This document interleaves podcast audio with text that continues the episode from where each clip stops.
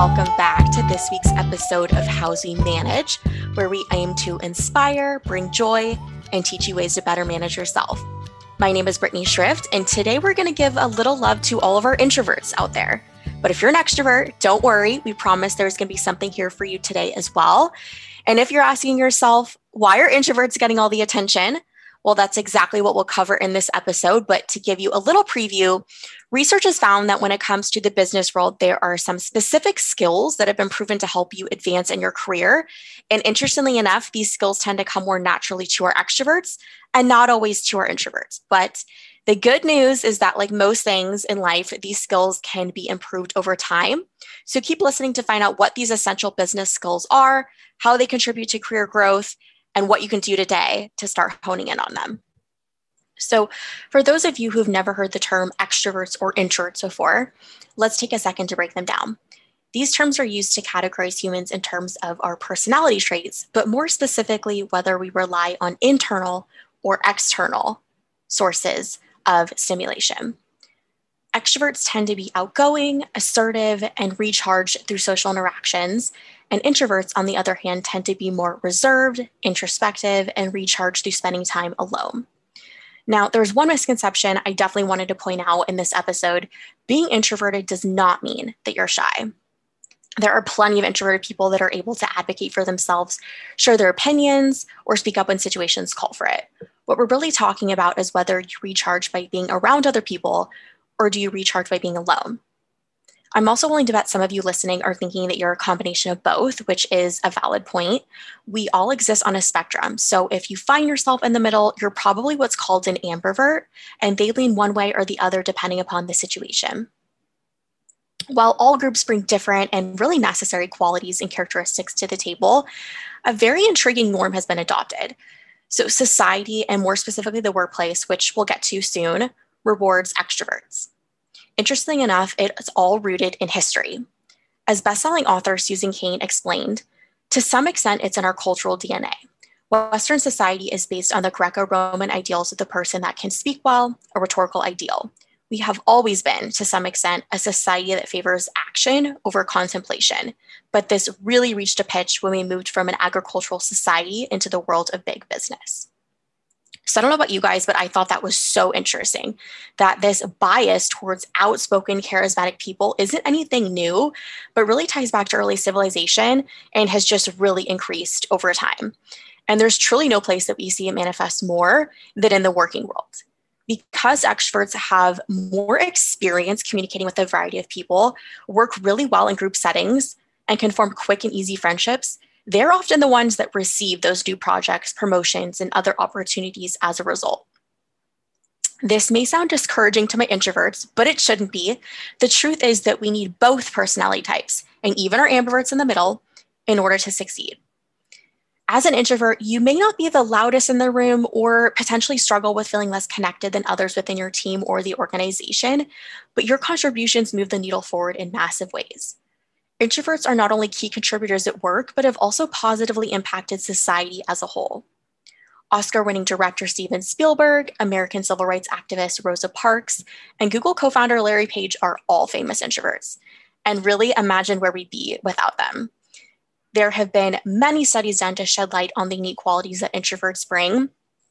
And while it's really impossible to truly capture it at all, it has been found that introverts are incredibly creative, insightful, analytical, great listeners, and very empathetic. And if you've attended any of our courses or listened to previous podcast episodes, then you know how important empathy is in just about every aspect of your life.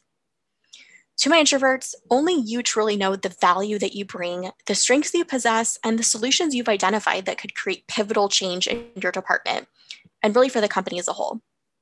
But it's hard to relay that value if you're not getting in front of the right people and making those connections. The good news, though, is that we've been able to identify certain business skills that do come more naturally to our extroverted friends that have helped them accelerate in their career. And truly, regardless of what personality type you fall into, introvert, extrovert, and anywhere in between, these are so vital to be aware of, to recognize, to work on. So whether you need to master them or you just need a reminder to continue to refine them, keep on listening to hear the 3 skills that you can work on developing today to help you on your career advancement journey. All right, so our very first skill is collaboration. As an introvert, you may enjoy and prefer working alone, and there's nothing wrong with that as a personal preference, but you just want to make sure that you're not operating in a total silo. Gaining additional perspectives is one of the best ways to learn, and you can do this by making an effort to just collaborate more. If you're working on something that could benefit from another set of eyes, or you're stuck on a certain objection or roadblock, depending upon your role, email or message it to a colleague or ask someone to jump on a Zoom call. This will allow you to build more relationships that can help you in the long run, not to mention ensure that you don't feel totally isolated in a work from home environment. And as an added bonus, it might even improve the quality of your work. Our next skill is to diversify your communication. I know, this one seems about as unoriginal and obvious as it gets, communication, but stay with me though. When I say work on diversifying your communication, what I really mean is to put yourself in situations where you're forced to communicate not only more than usual, but with different types of people.